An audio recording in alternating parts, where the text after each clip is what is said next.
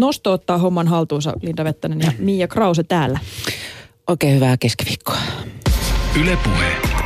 Nosto.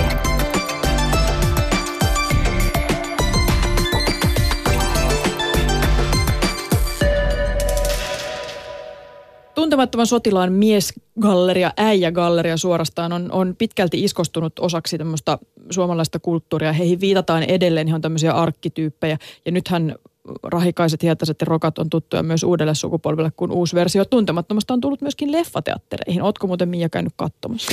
En ole katsonut, se on vielä, hill- hilloan tuota elokuvaa vielä. Joo. Toinen tuntematon sen sijaan on kirja, joka kertoo tuntemattoman sotilaan naisista, siis heistä, joita ei kirjasta juurikaan löydy. Tässä teoksessa, joka on syksyllä ilmestynyt, niin kootaan yhteen 22 tarinaa naisista, joista osa mainitaan nimeltä alkuperäisteoksessa, osa ehkä ei. Mutta ne ovat niitä, jotka saavat rintamalta lähetettyjä kirjeitä, ottavat vastaan suruviestejä, ovat lottina tai kohtaavat suomalaiset valloittajat rajan toisella puolella. Toinen tuntematon on Kustantamo VSOYn ja viestintätoimisto Ellun kanojen yhteisponnistus ja siihen on saatu mukaan hyvinkin ansioituneita kirjoittajia, sellaisia kuin Tuomas Kyrö, Venla Hiidensalo, Katja Kettu, Laura Gustafsson, Tommi Kinnunen. Minkälaisen kuvan toinen tuntematon näistä sota-ajan naisista maalaa, siitä keskustellaan kohta tuon teoksen toisen toimittajan Johanna Katanin kanssa. Lähetyksen loppupuolella sitten puhutaan alkaneen vuoden ruokatrendeistä. Viime vuonna puhuttivat härkikset, nyhtökaurat, bataatti, ranskalaiset ja persimon. Niitä varmaan löytyy joka ikisen keittiöstä vino pino jossain vaiheessa ja ne myös osoittautuvat vuoden 2017 ruokatrendeiksi siis. Samalla sitten edellisvuosien hitit, kuten lehtikaali ja erilaiset rahkat, olivat puolestaan laskussa, kuten myös sitten superfood-buumi, jonka parhaat päivät taitavat olla jo takanapäin. Ja hengissä ollaan edelleen. Mutta äh, miltä näyttävät sitten nyt alkaneen vuoden ruokatrendit? Mikä nousee, mikä laskee? Kysytään sitä lähetyksen loppupuolella ruokatoimittaja ja ruokakirjailija Mari Moilaselta. Ylepuhe. Nosto. Toinen tuntematon kirjan toimittaja Johanna Katani, tervetuloa Nostoon. Kiitos. Miksi tuntematon sotilas vielä kerran eri näkökulmasta? Eikö se ole jo tarpeeksi monta kertaa perattu osiin? Kappaleiksi? Sehän on itse asiassa hienon romaanin tunnusmerkki, että siitä riittää ammennettavaa uudelleen ja uudelleen. Ja Väinö Linnan tuntematon sotilas on ehdottomasti tämmöinen teos, että kannattaa tarttua. Mikä sun oma suhde muuten on tuntemattomaan? No luin Kallion lukiossa 80-luvun puolivälissä pakotettuna. Olen varmasti kirjoittanut siitä referaatin ja nyt sitten tutustuin uudelleen tämän kirjan – kirjaan, kun lähdimme toimittamaan toinen tuntematon novellikokoelma. Eli vähän sen pakkopullon kautta. No si- silloin aikoinaan, eikä mm, se oli hieno kirja, hyvä romaani, mutta, mutta siinä se, että ehkä ne hahmot ovat tulleet tutuksi sitten tai tutummiksi näiden elokuvien kautta. Mm. Miten se, mistä se, onko sulla mitään selitystä sille, että mistä se johtuu, että tähän teokseen aina palataan uudelleen ja uudelleen? No varmasti, niin kuin sanoin jo, siitä syystä, että se on hyvä, hieno romaani, jos on va- valtavasti tasoja. Ja toise, toiseksi sit siitä syystä, että sen, sen tapahtumat, tapahtumat ja se tarina liittyy vahvasti Suomen historiaan ja, ja tuota, niin se muistijälki vielä on meillä kohtalaisen tuoreena. Minkä takia näiden naisten tarinat piti nyt tuoda esiin? No tietysti...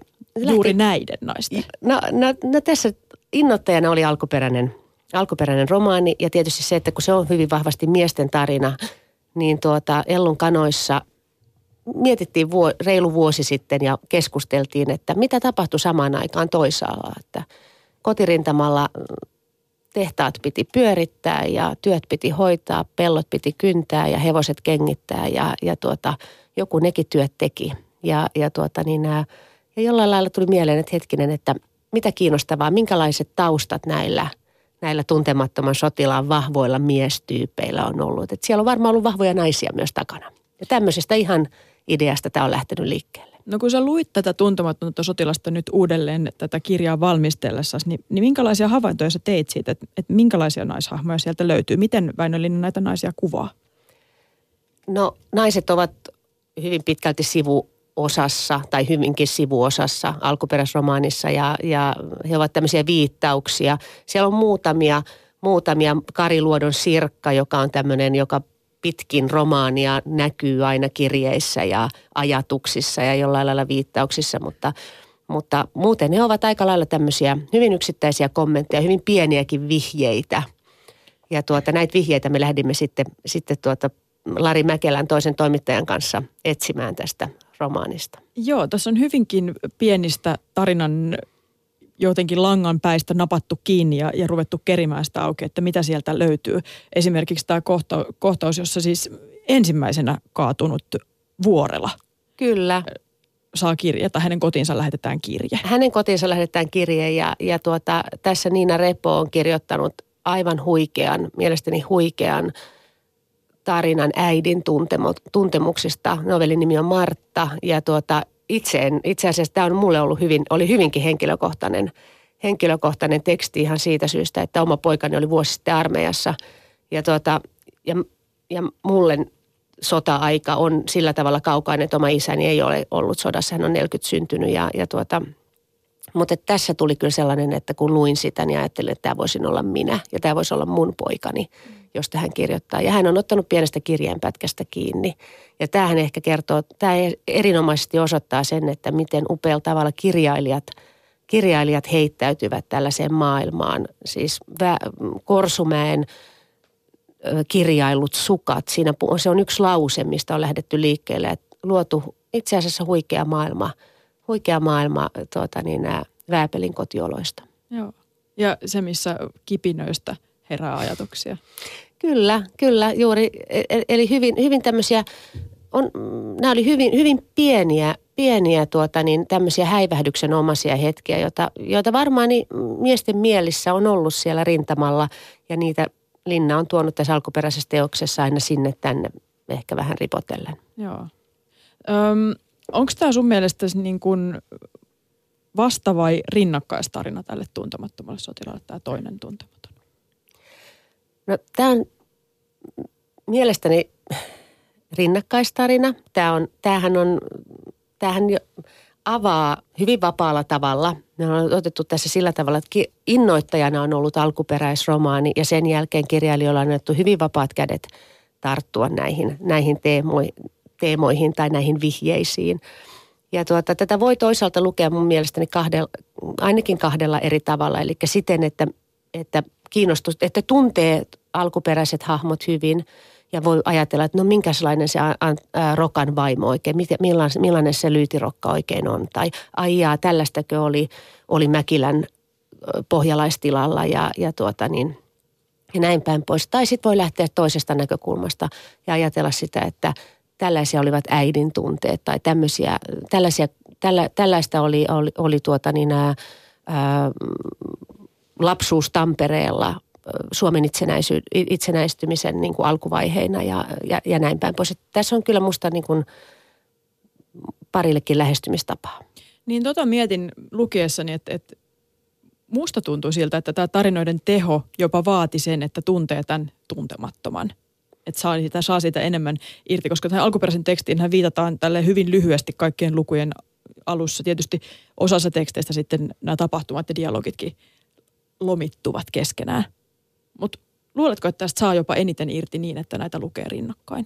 Ehkä. No kyllä, kyllä varmastikin, että, että, että kyllä se tuo siihen semmoisen kiinnostuksen ja, ja toivon tietysti, että ja me tästä itse asiassa Lari Mäkelän kanssa puhuttiinkin silloin, kun tätä kirjaa toimitettiin, että, että, ää, että nämä pitäisi melkein niin tarjoilla yhdessä, että sekin voisi olla yksi vaihtoehto, että, että, että tietyllä tavalla, että ajaa, että tämä voi nähdä näinkin, tälläkin tavalla, ajaa, että tämmöistäkin, tämmöistäkin. Tietysti näähän ei ole, siis mehän ollaan otettu tässä vapauksia, vapauksia ja, ja muokattu hyvinkin niin kuin vapaasti näistä taustoja, mutta, mutta tämä on yksi tulkinta ja kyllä mä uskon, että siinä, siitä saa paljon, jos, jos tuota, niin, ää, lukee ensin alkuperäisen ja sitten sitten voi kurkistaa tänne toiselle puolelle.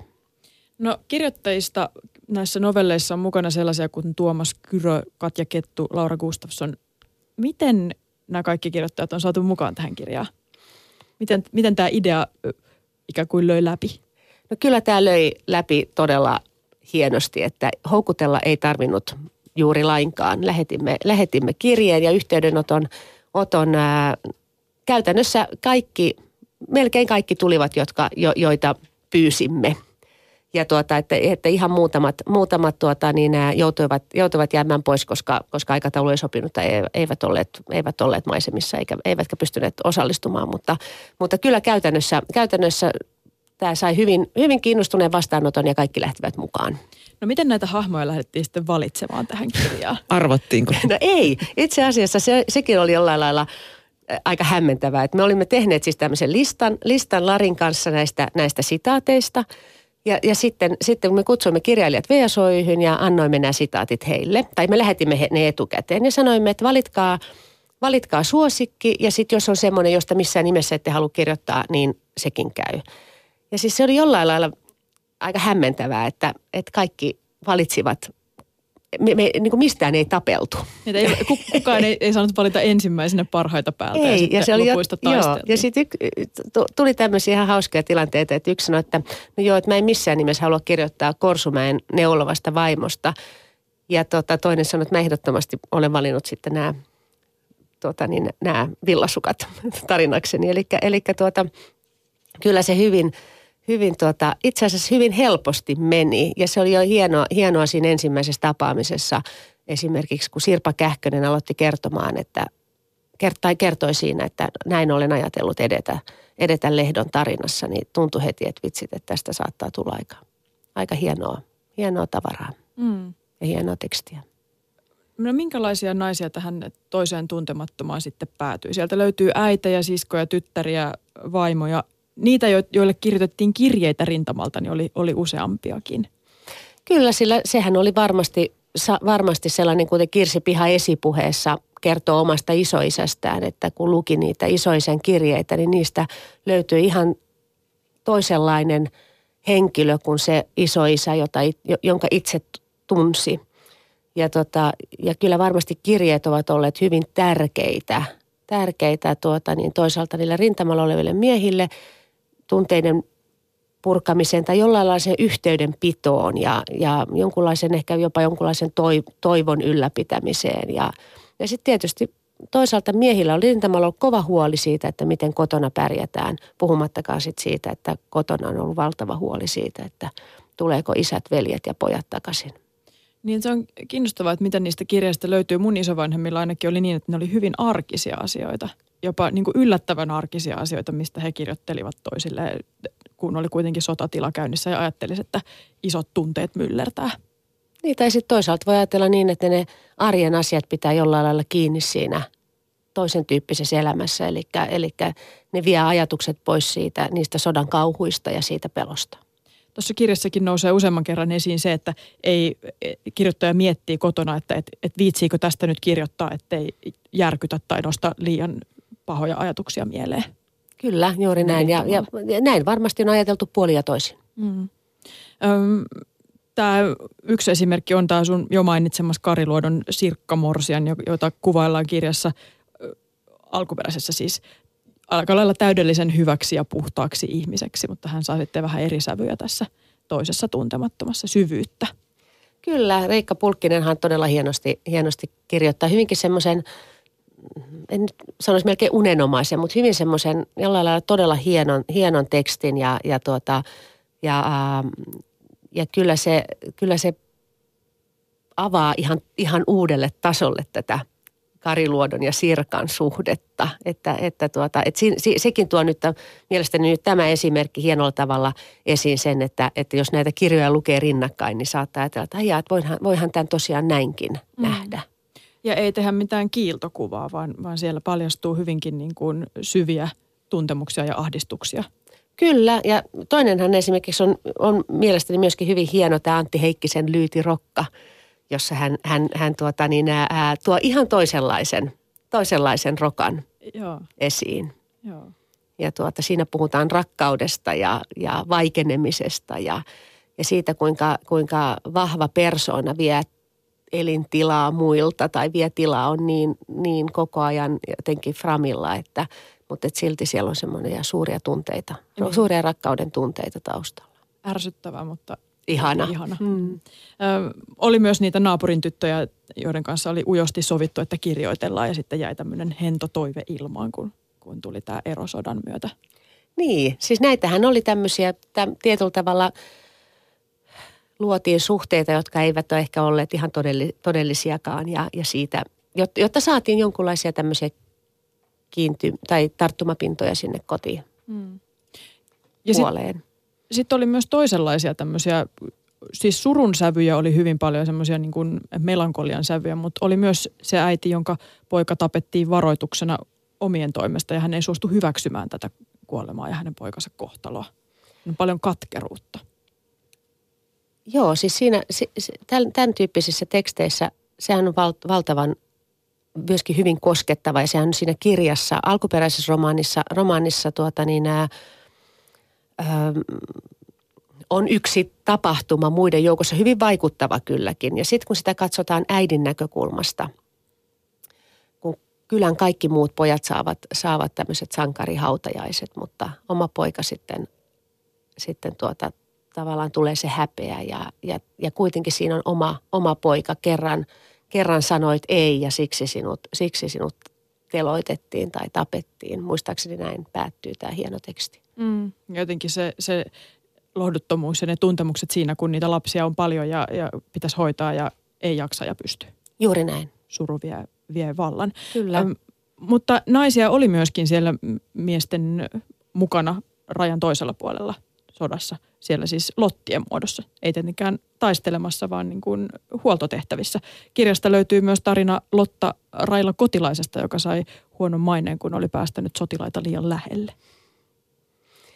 Niin, ja, ja t- vai oliko ja kuinka lähelle. Niin, niin. Huhut lähtivät kasvamaan niin, siellä, kyllä, nainen meni. Kyllä, ja, tuota, ja äh,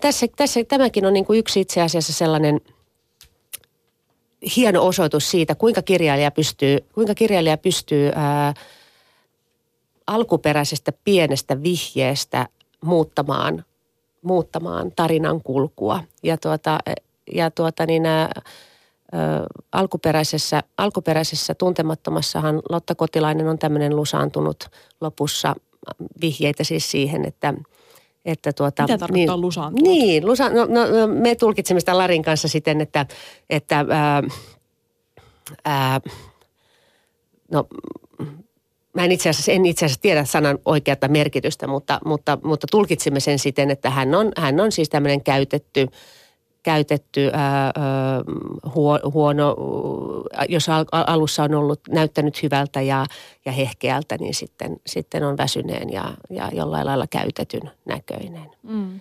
Mutta, että tuota, mutta, mutta novellissa, taas, novellissa taas Lotta Kotilainen on ää, huhupuheiden uhri. Mm. Kyllä.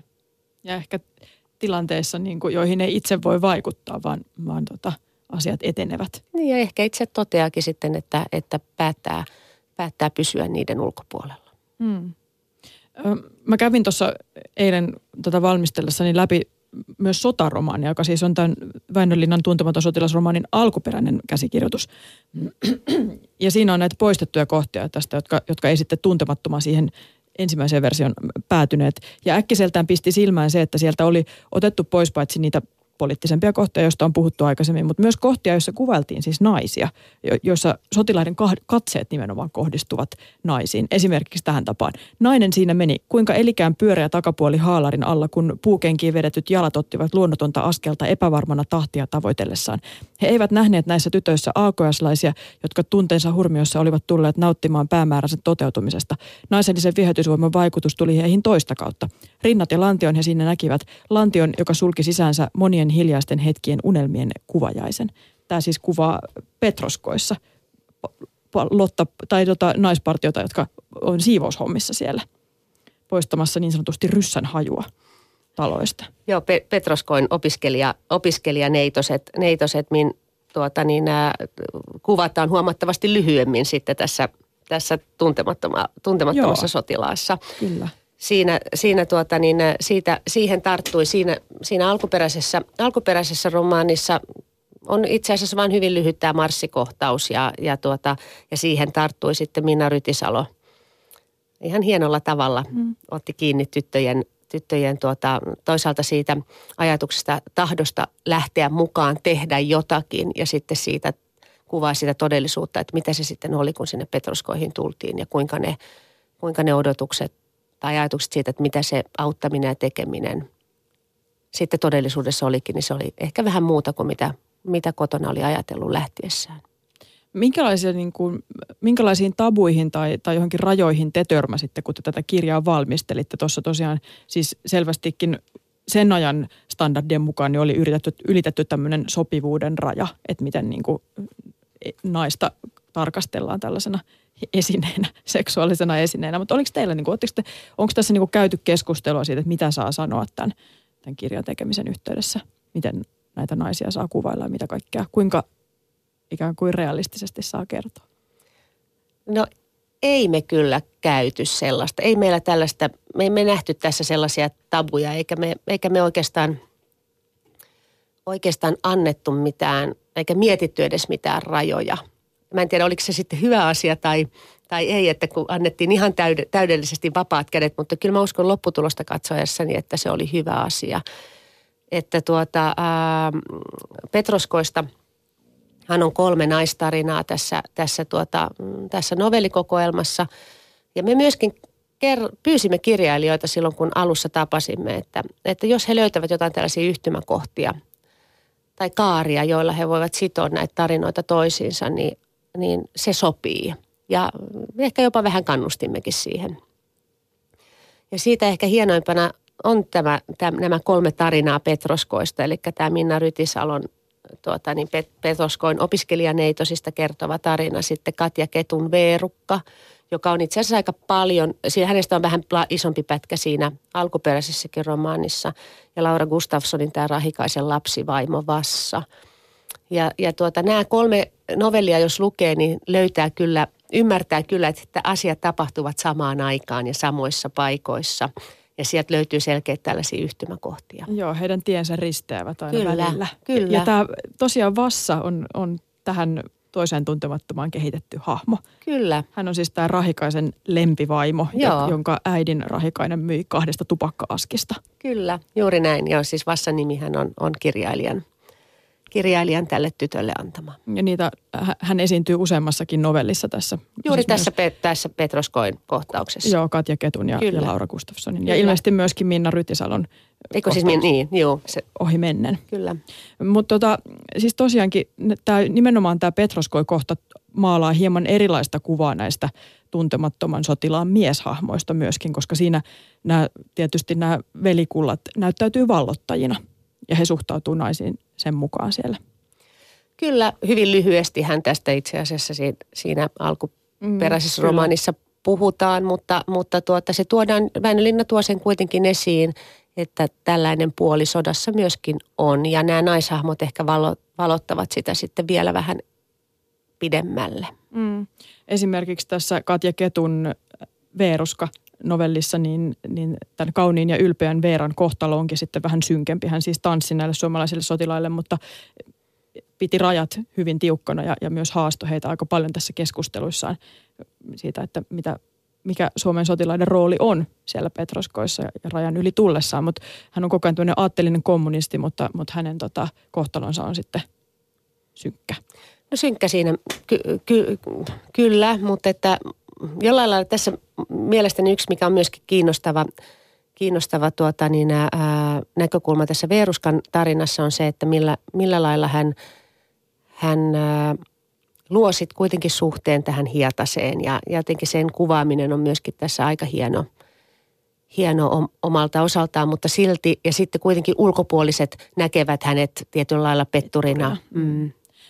Perustuuko tämä johonkin niin kuin historiallisiin tosiasioihin, että tällaista tapahtui ihan oikeasti, että sitten lähdettiinkin, että, että tällaiset naiset sai, sai tuomioita ja lähdettiin kyyditsemään johonkin? No sitä en osaa sanoa, että mikä on ollut Katja Ketun innoitta, in, in, innoittajana tässä tarinassa tai miten hän on tähän näkökulmaan päätynyt. Että sitä tietysti kirjailija osaisi tästä kertoa varmasti, varmasti hyvin, mutta on varmasti mahdollista. Mm. No minkälainen olo sulle, Johanna Katani, jäi tästä kirjaprojektista? Tuliko siitä sellainen, kun sä odotit tästä toisesta tuntemattomasta, siitä toisesta tarinasta, joka kätkeytyy tämän klassikkoteoksen taakse? Tai niistä toisista tarinoista? No kyllä ehdottomasti tuli ja, ja, ja, täyt, ja kyllä kun saimme, saimme viime kesänä tai kev, kesän alussa nämä novellit luettavaksi, niin, niin, tuota, niin jollain lailla kyllä se, kyllä se oli, oli niin kuin huikeata lukea, minkälaisia maailmoja ja minkälaisia, minkälaisia persoonia kirjailijat olivat löytäneet ja, ja minkälaisia näkökulmia, tarinoita näistä, näistä henkilöistä ja, ja tuota, ja, ja taustoja, niin, niin kyllä, kyllä todellakin nämä, täytyy sanoa, että oli, oli, on, on, oli hienoa, hieno kokemus. Ihan oli hieno kokemus toimittaa tämä kokoelma. No minkälainen se sitten oli se kotiin jääneiden osa, jos sä nyt tarkastelet sitä tämän kirjan valossa? Mitä, mitä sulle heräsi siitä? Heräskö sulle jotain uutta ensinnäkin?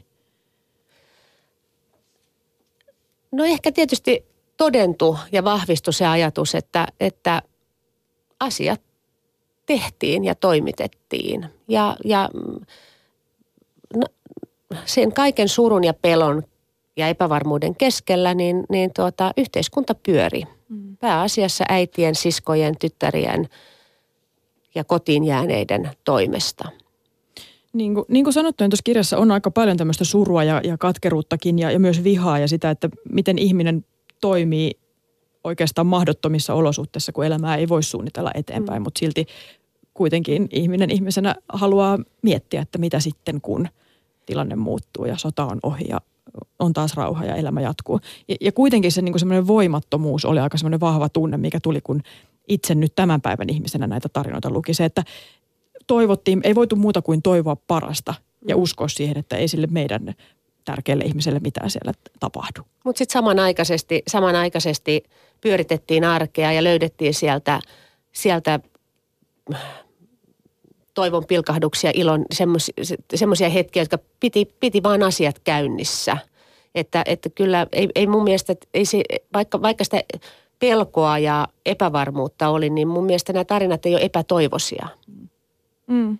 Se, on, se on mielenkiintoista se, kun siis tässä toistuu se, että kun aina se kappalainen tai kirkkoherra polkee sillä pyörällä tietä pitkin ja, ja aina se ajattelee se henkilö, joka tarinaa kertoo, että ei se nyt, eihän se nyt meille varmastikaan voi tulla. Ja sitten se aina kuitenkin tulee. Niin tota, lukea, että mitä, mitä tapahtui sen jälkeen tai olisi tapahtunut sen jälkeen, kun tämä viesti tosiaankin tulee sinne kotiin. Se tavallaan semmoinen sukellus sinne psykohistoriaan, koska siinä kun tuntematonta lukee, niin ne on semmoisia lyhyitä kohtauksia. Ne on, siinä tuntee surua, koska on oppinut ehkä tuntemaan osan niistä henkilöistä, on ehtinyt jo jollain lailla tykästyä heihin ja sitten sit heidät menettää. Mutta se kuitenkin jatkuu se sota ja näiden sotilaiden suhteet toisiinsa ei ole ehkä kuitenkaan niin tiiviitä kuin sit se, ne ihmiset, jotka jää suremaan sitä koko loppuelämäkseen sitä kaatunutta. Se tuntuu jotenkin syvemmältä. No, kyllä, kyllä ainakin niitä tekstiä lukiessa, niin ne tunteet, ne tunteet valottavat sitä, sitä, sitä tuota, niin, ja kun se, siis se suruviestin, se suruviestin saapuminen, niin sehän oli hyvin yleistä ja sen takia se varmasti näkyy näissä, näissä, tuota, niin, näissä teksteissäkin, koska sitten tietysti nämä, nämä viittaukset, joihin, jotka on poimittu, joista kirjailija on lähtenyt liikkeelle, niin suurin osahan heistä kaatui.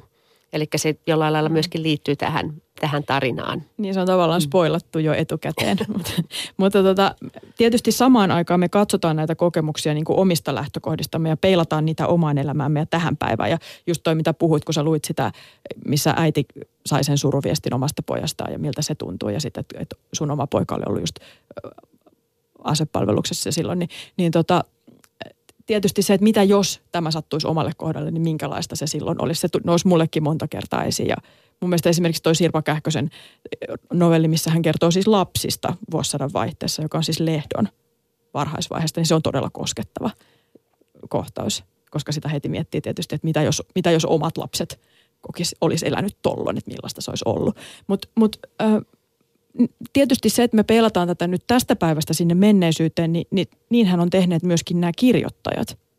Että he on katsonut niin kuin 60 vuotta myöhemmin, 70 vuotta myöhemmin näitä tapahtumia.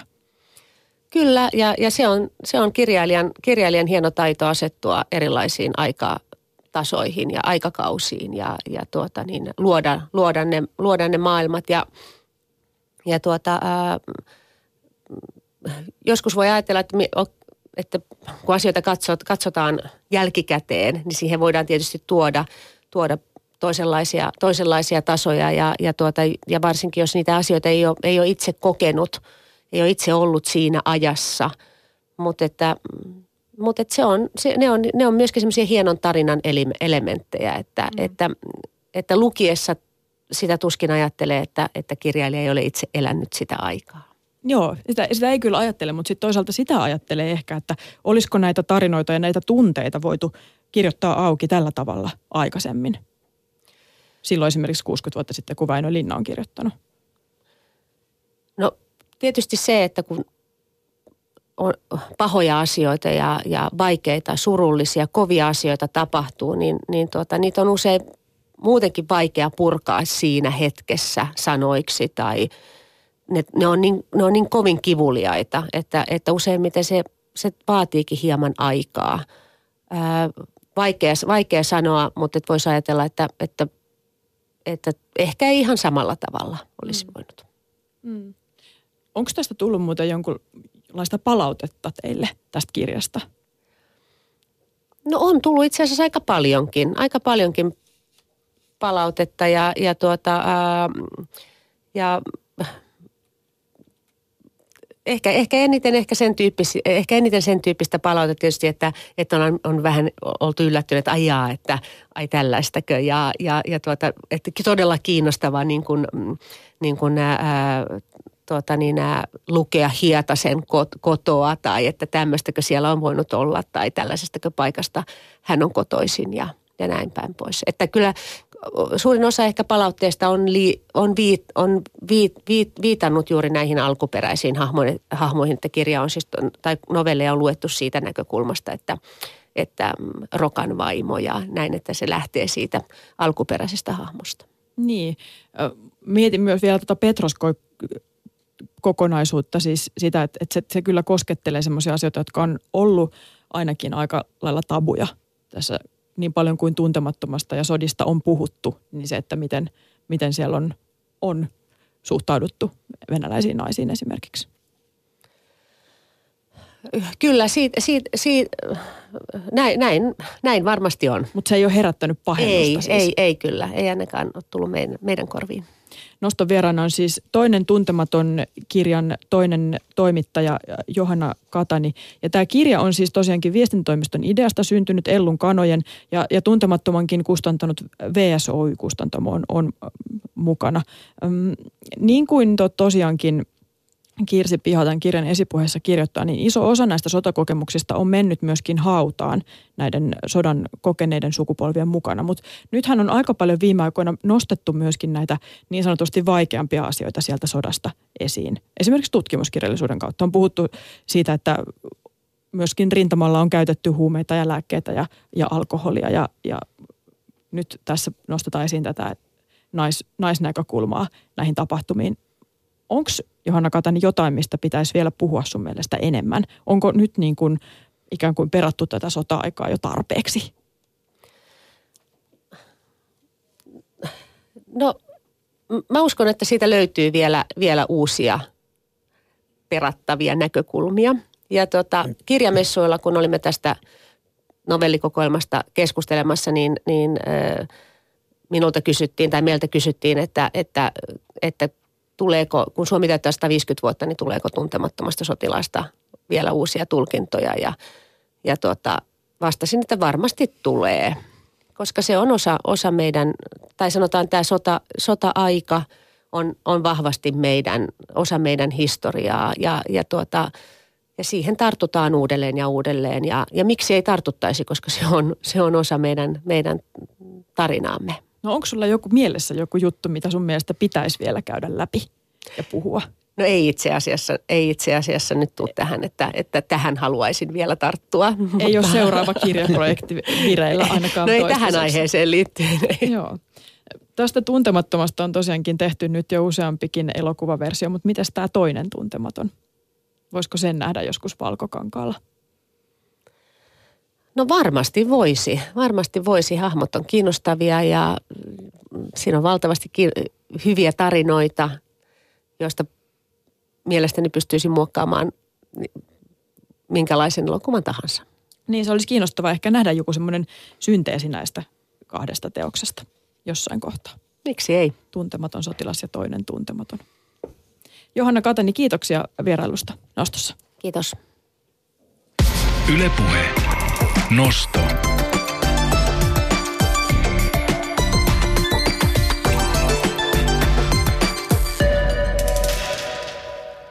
Ylepuheessa keskiviikkoisin kello yksi. Tuija Pehkonen. Cheek, eli siis Tiihosen Jare, morjesta. Moi. Mua ahdistaa mennä ruokakauppaa. Ahdistaa mennä siihen Sivan kassalle jonottamaan ja edessä ja takana on jengi, jotka katsoo vähän siinä, että tossa on toi jätkä. Mutta mä tajun, että se ahdistaa Cheekkiä, koska jos mä oon ulkomailla, niin mua ei ahdista yhtään mennä jonottaa sinne supermarkettiin siihen jonoon. Ei sillä ole mitään väliä.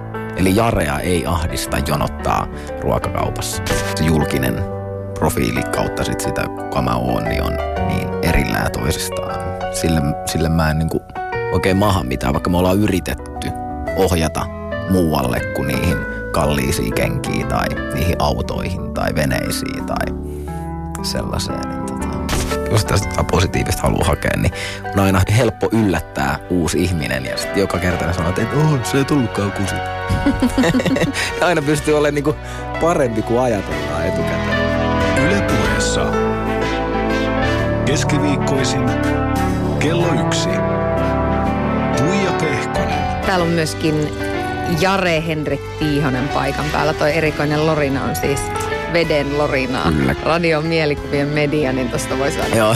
monenlaista Joo, fiilistä. Mikäs täällä lurisee? Kusi päässä. No, näin.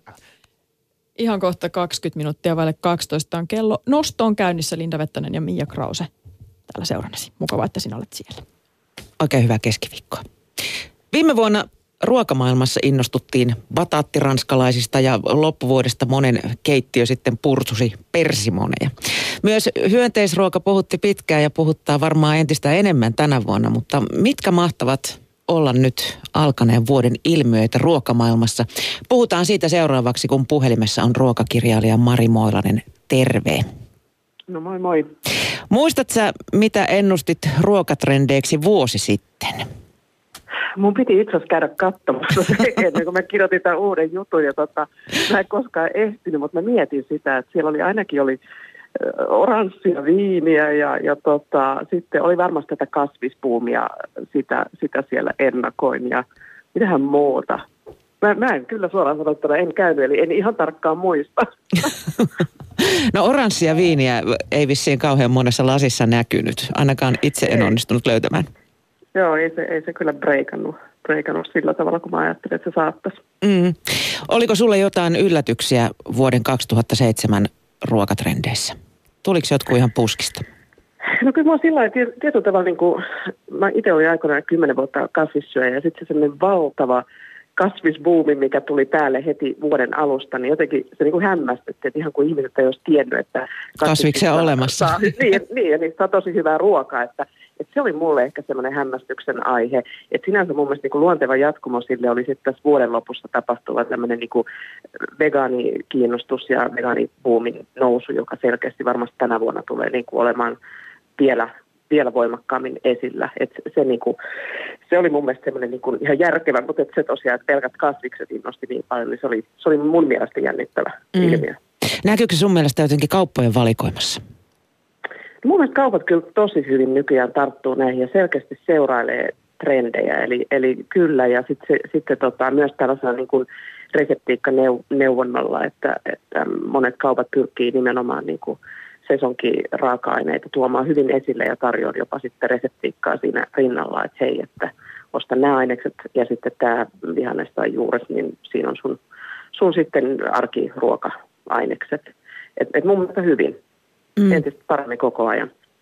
Joo, ja yksi mikä oli myös, kun vuoden takaista meininkiä muistelen, niin silloin jengi kävi kuumana satokausikalenteriin. Mm, kyllä, kyllä. Ja se, se on mun mielestä vaikuttanut ihmisten ajatteluun, että niin kuin hiffataan se, että, että on järkevää ostaa niitä raaka-aineita, jotka äh, on nyt niin kuin parhaillaan kasvatettuja, ne tulee läheltä, ne on, ne on niin kuin suoraan pellosta nostettuja, niin, niin mun mielestä satokausikalenteri toi niin kuin tämmöisen tosi simppelin ja järkevän asian hyvällä tavalla ihmisten tietoisuuteen ja varmasti ohjaa käyttäytymistä myös. Ja mun mielestä kaupat lähti myös tätä sitten, sitten niin kuin mukailemaan, eli kyllä nykyään tosi hyvin näkyy just esillä ne raaka-aineet, jotka on, on tota sesongissa. Niin, tehtiin ihmisille asiat ikään kuin helpoksi. Mm, kyllä, kyllä. Vuosi sitten kansa myös jonotti kasvisproteiinituotteita kaupoissa, kun muinoin Neuvostoliitossa ja, ja kysyntä ylittikin tarjonnan. Tuolla Puskaradion kautta käytiin keskustelua aina, että mistä, mistä löytyy mitäkin kasvisproteiinia. Onko niiden suosio sun mielestä pitänyt pintansa? Ainakin niistä näyttää kehittyneen, jos jonkinnäköisiä jalosteita ja eri makuja. Joo, ja mä luulen, että suunta on, on nimenomaan tämä, että niitä jalostetaan eteenpäin, tulee uusia tuotteita – koko ajan tarjolle ja, ja katsotaan, niin kuin, että miten, miten ihmiset niihin suhtautuu. Et en usko, että vielä niin kuin 2018 se into tai se, se buumi niin kuin varsinaisesti lähtee hirveäseen laskuun, että, et koska ei kaikki ole vielä edes hypännyt siihen junaan mukaan, niin, tota, niin, niin varmasti nähdään vielä uusia tuotteita ja, ja uusia, uusia tota, jalostettuja muotoja näistä. Mm, niin ja nykyään tarjontakin on kysynnän tasalla, että niitä ei tarvitse mm, aamu olla jonottamassa. Joo, uskot, sä, että, uskot sä, että se on pysyvä ilmiö vai onko se jälleen yksi tällainen ohimenevä buumi? No mä henkilökohtaisesti en usko, että se, se on semmoinen, joka sanotaan viiden vuoden päästä, että se on tosi yleinen äh, niin kuin raaka-aine tai että nämä kasvisproteiinit on tosi yleinen raaka-aine keittiöissä, että, että ehkä enemmänkin siihen, että ihmiset oppii käyttää linssejä ja papuja ja, ja niin kuin tämän tyylisiä, joilla saa ruoasta myös hyvin ruokasaa. Mut, mutta tota, tämä on vaikea sanoa. M- mun näkemys on näin, että ei se, ei se sellaisessa haipissa tule olemaan, mitä se on nyt saanut, saanut tässä paistatella. Mm, niin ja varmaan rinnakkaistuotteita tulee, mm, tulee jatkuvasti mm. myös lisää ja kilpailu lisääntyy sitä myötä. Miten Mari sun mielestä toi kulunut vuosi muuten näytti? Näkyykö siinä esimerkiksi Suomi 100-teema, mitä kovasti hehkutettiin alkuvuodesta? No, mulla tietysti se näkyy jo työn, työn vinkkelistä, mm. eli heti vuoden alusta alkaen, mutta kyllä niin kuin, mitä on seurannut, niin mun mielestä kyllä kaikki mahdolliset tahot toi Suomi 100 esille, esille ja just nimenomaan ruoan merkeissä ja sitä, että painotettiin just tätä suomalaisuutta, suomalaisia raaka-aineita, tosi hyvin marjoja ja sieniä ja kaloja ja, ja tota, juureksia niin tuotu esille erilaisissa menuissa, mitä on on sitten ollut tarjolla esimerkiksi tai reseptiikas yleensä. Että kyllä se mun mielestä, mun mielestä sillä kivalla tavalla. Että ehkä mä sain vähän yliannostuksen työn kautta, mutta, mutta uskon, että normaali ihmiselle se on ollut sillä positiivista. Mm, vähän pelättiin silloin, että, että se näkyy sellaisena niin kuin vähän tuohivirsoromantiikkana, että perinneruokia korostetaan eikä, eikä mitään uutta tule. Mutta onneksi tämä osoittautui Joo. sitten vääräksi tämä luulo. Kyllä, kyllä, joo. Mun mielestä päinvastoin hyvin semmoista niin kuin trendikästä ja kivaa kivaa ruokaa suomalaisista raaka-aineista. Mm. Vuosi sitten mehustaminen oli kova juttu. Mehulingot pörisi joka toisessa keittiössä. Vieläkö se pitää pintansa? Mä oon no, ainakin haudannut al- omani jo. Niin, no mulla on vähän sama, että se on, se on tuolla kaapissa tällä hetkellä, mutta mä luulen, että alkuvuosi on sellainen, että ihmiset tarttuu kaikkiin näihin. Eli mullakin vähän takaraivos naputtaa, että mä toisin sen, sen takaisin keittiöön ja samoin kaivoin nämä mun idätyspurkit ja heittelin sinne vähän kvinoa ja tattari itämään. Että kyllä niin tämä alkuvuosi tekee sen, että, että tota, tulee sellainen ryhtiliike tähän omaan elämään, niin, niin, niin en usko, että neuvostaminen koskaan niin kuin pois kuolee. Ja on tietty ihmisiä, jotka tekee sitä ihan niin kuin läpi, läpi vuoden päivittäin. Että, että mulla lähinnä on se ongelma, että se laite on niin iso oikeasti, että se on hankala säilyttää keittiössä. Niin, onko se edelleen se kylpyhuoneessa? No.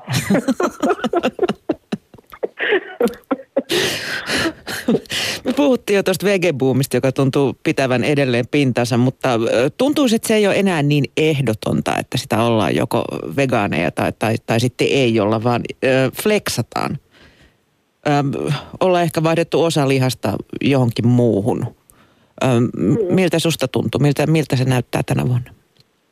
Musta on, musta on hirveän hyvä suuntaus. Sillä mä olin aika innossani, kun mä kirjoitin näistä tämän vuoden trendeistä, koska musta on tosi kiva – suuntaus, että tietyllä tavalla niin kuin, ää, painotetaan ehkä enemmän just ruokailussa sitä, että syödään sellaisia ää, raaka-aineita ja tehdään sellaisia ruokia, mistä tykätään ja mitkä on hyviä. Ja sitten taas jätetään pois sellaiset tuotteet, mitkä ei ole yksinkertaisesti hyviä. Eli just tämä, että voidaan poimia niin kuin vegaaniruokavaliosta tai, tai tuotteista semmoisia ihan normaaliin arkiruokaan sopivia tuotteita ja, ja käyttää niitä. Et esimerkiksi näin mä itse toimin, että mä oon tosi innostunut näistä kauramaitotuotteista ja, ja siihen liittyvistä tämmöisistä jalostetummista kermoista sun muista. Ihan vaan sen takia, että musta on hirveän hyvä maku, siinä on helppo käyttöisiä ja, ja niin kuin tulee jotain uutta krittiä. Niin mun mielestä tämä flexaussuunta on tosi hyvä ja mä itse on aika paljon sen tyylinen, että mä syödään arkisin tosi paljon kasvisruokaa ja, ja tota, niin kuin kevyemmin. Ja viikonloppuisena voin tehdä tartarpihvin. Et, et niin kuin, just semmoinen, ehkä se, että, että seuraillaan tiukasti jotain vegaaniruokavaliota tai tämmöistä, niin se, se ei ole ehkä se, mitä tänä vuonna tapahtuu, vaan se, että otetaan vaikutteita eri ruokavalioista ja yhdistetään niitä siihen niin kuin omaan, omaan niin kuin makumaailmaan ja siitä, mistä itse pitää. Ja musta se on tosi positiivinen niin kuin näkymä. Mm. Puhuit näistä eri, eri maitokorvikkeista, kauramaidoista sun muista. Tuntuu vähän siltä, että ne olisi korvannut parin vuoden takaiset jättimäiset rahkahyllyt, mitä, mitä näkyy silloin. Mm, mm. Se voi olla, joo, joo. Mutta, mutta niistä mulla on jotenkin hyvä kutina. Ne on todella hyviä. Kaura on suomalaisille aika tuttu raaka-aine ja semmoinen niin kuin, pidetty helposti lähestyttävä raaka-aine, että, että mä, sen takia mä uskon nimenomaan näihin kauratuotteisiin. Mä itse tykkään myös pähkinän maidoista ja koukosmaidoista ja muista, mutta tota, mä luulen, että ihan niin kuin normi suomalainen, niin tämmöisen kaurakerman ottaminen ostoskärryyn, se on helppoa. Se on tuttu tuote taas sitten verrattuna niin kuin koukokseen. Kuuma puheenaihe viime vuonna oli hyönteiset vaihtoehtoisena proteiinilähteenä. Milla, millaisena sä näet hyönteisruuan tulevaisuuden? Meillä on yksi purkki tuolla toimituksen keittiössä, kuivattuja toukkia edelleen. Joo, no tota, tota, tota, mitä tähän nyt sanoisi. Mä en, mä en itse... Niin Oletko maistanut? Tästä, no en ole maistanut, että tota, se, se varmasti pitää tehdä, että pitää maistaa. Mutta jotenkin mä itse niin kuin ajattelin sitä näin, että, että kun näitä hyönteisiä, niitähän tuodaan niin kuin Suomen ulkomailta ja kasvatetaan sitten täällä. Että tietyllä tavalla niin kuin se lähtökohtaisesti mä tykkäisin asioista, jotka olisi täysin suomalaisia, vaikka ne olisi sitten sirkkoja tai mitä, mitä tahansa. Että sitten sit mä niinku rupesin miettimään, että miksei sitten kokeilla tehdä vaikka pettuleipää, joka on niinku ollut tosi suomalaista ja näin, että meillä on metsää ja puita pilvin pimein, että, että jotenkin niinku, tämä on se mun ajatusmaailma niinku tästä aiheesta tällä hetkellä, mutta toisaalta mä näen sen hirveän hyvänä asiana ajatellen niinku koko maailmaa ja koko maailman ihmisiä, että, että hyönteisistä ää, kehitetään ruokaa ja siinä on niin uusi, uusi proteiini sitten lähde. Mm. Onko Mari sun nyt jotain tulilla sellaista yllättävää ruokailmiötä alkavalle vuodelle? Mulle hiukan yllätyksenä tuli nuo persimonit, mitkä viime vuonna valtasivat kauppojen hyllyt. Joo, siis, siis mä ensimmäistä kertaa itsekin elämässä tykästyin persimoneihin. Mä oon joka vuosi niitä kokeillut tehdä jotain, mä en ole oikeastaan tykännyt. Ja sitten mä tutkin tutkin hirveästi netissä, että mistä tämä johtuu, miksi, miksi osa ihmisistä hehkuttaa niitä niin paljon. Ja sitten mä löysin, että on monta eri lajia persimoneja ja osa on hyviä ja vähän niin kuin kovempia ja osa vaatii sen, että ne pitää kypsyttää aivan semmoiseksi räjähtävän kypsiksi. Ja kun tämän mä hiffasin, niin mä oon syönyt joka päivä siitä lähtien. Ne on aivan ihania, kun ne on oikeassa kypsyysasteessa ja ne on aivan kamalia, kun ne on tota, raakoja, koska niissä on tosi paljon tanniinia, että ne on todella epämiellyttäviä suussa. Eli, eli persimon kyllä ansaitsee sen hehkutuksen ja, ja mäkin kyllä jatkan hehkuttamista taas sitten, kun, kun, kun tai onhan persimoni vieläkin tarjolla kyllä. Entä sitten jos puhutaan ruokavalioista, erikoisruokavaliot, ne on jyränneet tässä joku sen vuoden. Uskotko sä, että ne vahvistuu entisestään vai onko tämä ton, ton ajattelu jo menneen tavalla lumia vai, vai tuleeko entistä erilaisempia ruokavalioita? Mä luulen, että se on niin, että se, se on niinku ihan normaalia nykyään, että, että ravintolatkin vastaa tähän niin, että on, on gluteeniton menu, on vegaaninen menu, on pelkkä kasvismenu, että et se ei ole niin ihmettelyn aihe tai, sitä ei katsota mitenkään kierroa missään ja, ja kaikkiin löytyy raaka-aineita lähikaupoista. Mun mielestä se kun tulee ää, normaalimmaksi ja sun oman ruokavalion noudattaminen tulee helpommaksi. Et mä en usko, että nämä koskaan lähtee mitenkään pois. Et kyllä nämä, nämä on niin kuin tullut jäädäkseen tämä gluteenittomuus ja, ja toisillehan se on sitten täysin niin kuin terveydellistä syistä, syistä myös tietysti tärkeä mm. seurata gluteeniton ruokavalio. Mutta tota, mun mielestä just semmoinen normalisoituminen ehkä. Luomuruoasta on puhuttu nyt jo, jo vuosikaudet, mutta musta tuntuu, että se luomubuumi on vähän hiipumaan päin. Miltä sinusta näyttää? No se voi olla. Siis, siis mäkin itse mielelläni ostan luomua, jossa raaka-aine on niin kuin tosi, tosi hyvä ja se hinta ei ole kaksinkertainen ää, sitten ei luomuun. Että, että mä luulen, että monella voi tulla vastaan myös tämä hinta, hinta siellä kaupassa. Tai sitten se, että, että luomutarjonta on kuitenkin vielä niin kuin pienen, pienempää, kun et sä, sä löydät sitten sieltä tavalliset puolet paljon laajemman valikoiman vihanneksi. Niin mä, mä uskon jotenkin tähän, että se mitä kaupoissa on tarjolla, se myös ohjaa aika paljon meidän ostoskäyttäytymistä. Eli jos, jos jotain on huonosti tarjolla, niin ei sitä hirveän hyvin silloin voida ostaakaan. Että, että siinä ehkä, ehkä se, että miten kaupat tuo tarjolle luomua, tuleeko sitä enemmän ja mikä hinta ja näin, niin se vaikuttaa mun mielestä siihen, siihen että mikä, mikä tämän luomun merkitys ihmisille on. Kiitos Mari Moilanen tästä ja oikein hyvää vuotta 2018. Kiitos samoin sinulle.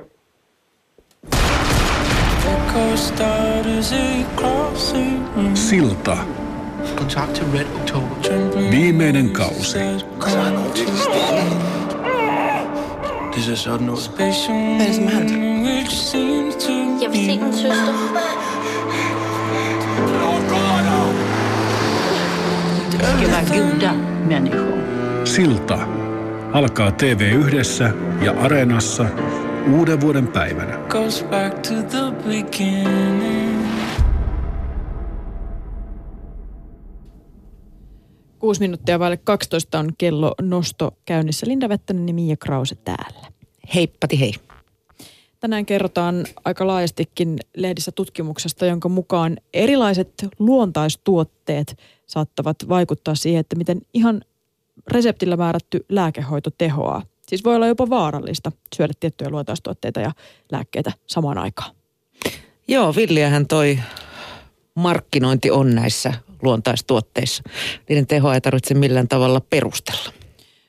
Erityisen alttiita tämmöisille yhteisvaikutuksille ovat kuulemma lääkkeet, joissa hoitoannoksen ja myrkyllisen määrä on, määrän ero on pieni. Esimerkiksi verenohennuslääke varfariini, joka sitten miesten virtsausvaivoihin yleisesti käytetyn luontaistuotteen sahapalmun kanssa käytettynä voi aiheuttaa vakavankin verenvuodon. Mäkikuisma voi puolestaan pienentää muun muassa sydämen rytmihäiriöihin ja vajaatoimintaan käytettävän digoksiinin sekä esimerkiksi elinsiirtojen yhteydessä käytettävän siklosporiinin pitoisuuksia elimistössä. Ja sitten monesta kasvista saatava berberiini voi puolestaan nostaa siklosporiinin pitoisuutta ja myös aivo- ja sydäninfarktin riskiä pienentämään tarkoitettu klopidogreeli saattaa yhdessä joidenkin kasviperäisten tuotteiden kanssa lisätä tämmöistä infra- infarktin riskiä, joka on tietystikin ristiriitaista sen kanssa, että lääkkeen pitäisi auttaa ja sitten riski vaan kasvaa. Niin, siis näistä luontaistuotteistaan annetaan helposti sellainen kuva, että ne olisivat turvallisia, mutta luonnollinen ei ole synonyymi turvalliselle. Niin, se on kiinnostavaa. Tästä muistuttaa siis itse asiassa myöskin provisori Kaisa Salminen, jonka tuoreessa väitöstutkimuksessa tätä luontaistuoteasiaa selvitetään. Siis luontaistuotteet, niitä pidetään luonnollisina, mutta se ei tarkoita sitä, että jos käyttää niitä, niin että ne olisi turvallisia. Jos käyttää kasvisrohdosvalmisteita tai ravintolisiä, niistä pitäisi aina kertoa lääkärille tai viimeistään siellä apteekissa, koska sitten pystytään pysäyttämään tämmöiset pahimmat tilanteet. Mm. Aika monen farmaseutti saa muuten itse olla, että tota, tutkii, jos ei ole sitä erikseen varmistanut, että mitä kaikkea ainesosia niissä luontaistuotteissa on, mitä sitten sattuu napsimaan. Kyllä, siinä täytyy aika, aika tarkkaan tietää, mitä tekee. Ja se on aika vaikeaa, suoraan sanottuna. Kyllä. Öm, mutta mainonta on myös aikamoista. Sä olit kiinnittänyt huomiota vuodenvaihteessa. Mikä se oli? Auringonhattu uute. Auringonhattu uute mainos oli siis Hesarin etusivulla ihan, ihan koko sivun mainoksena siellä esillä, että, että näin ehkäiset flunssan. Ja se on tietysti monimutkainen asia, että miten flunssaa voi ehkäistä ja voiko sitä edes oikeasti ehkäistä, mutta, mutta tota, tämmöistä tuotetta mainostettiin ja se viitattiin myöskin tutkimuksiin, joita ei kuitenkaan yksilöity siinä Niin, lä- lähdeviitteet puuttuvat kokonaan. Että todistetusti on nyt todettu, että tämä ehkäisee flunssaa ja auttaa paranemaan sitä nopeammin. Niin onhan se nyt aika villiä. Mm. Niin, mutta vaikeahan noista on siis todella tietää, koska siis toisaalta sit sinkki taas tiedetään, että, että se on ihan tutkitusti niin kuin vaikuttaa tähän flunssa, flunssasta paranemiseen varsinkin. Niin tavallaan se, että mistä, mistä löytyy se oikea tutkimus, johon voi luottaa ja sitten mikä on semmoinen höpö-höpö-tutkimus. johon ei kannata luottaa. Mm. Olisi semmoisen mainoksen ainakin syytä laittaa ne tutkimuslähteet, että täältä sitten lisätietoa, mikäli osaat niitä oikein tulkita. Mm.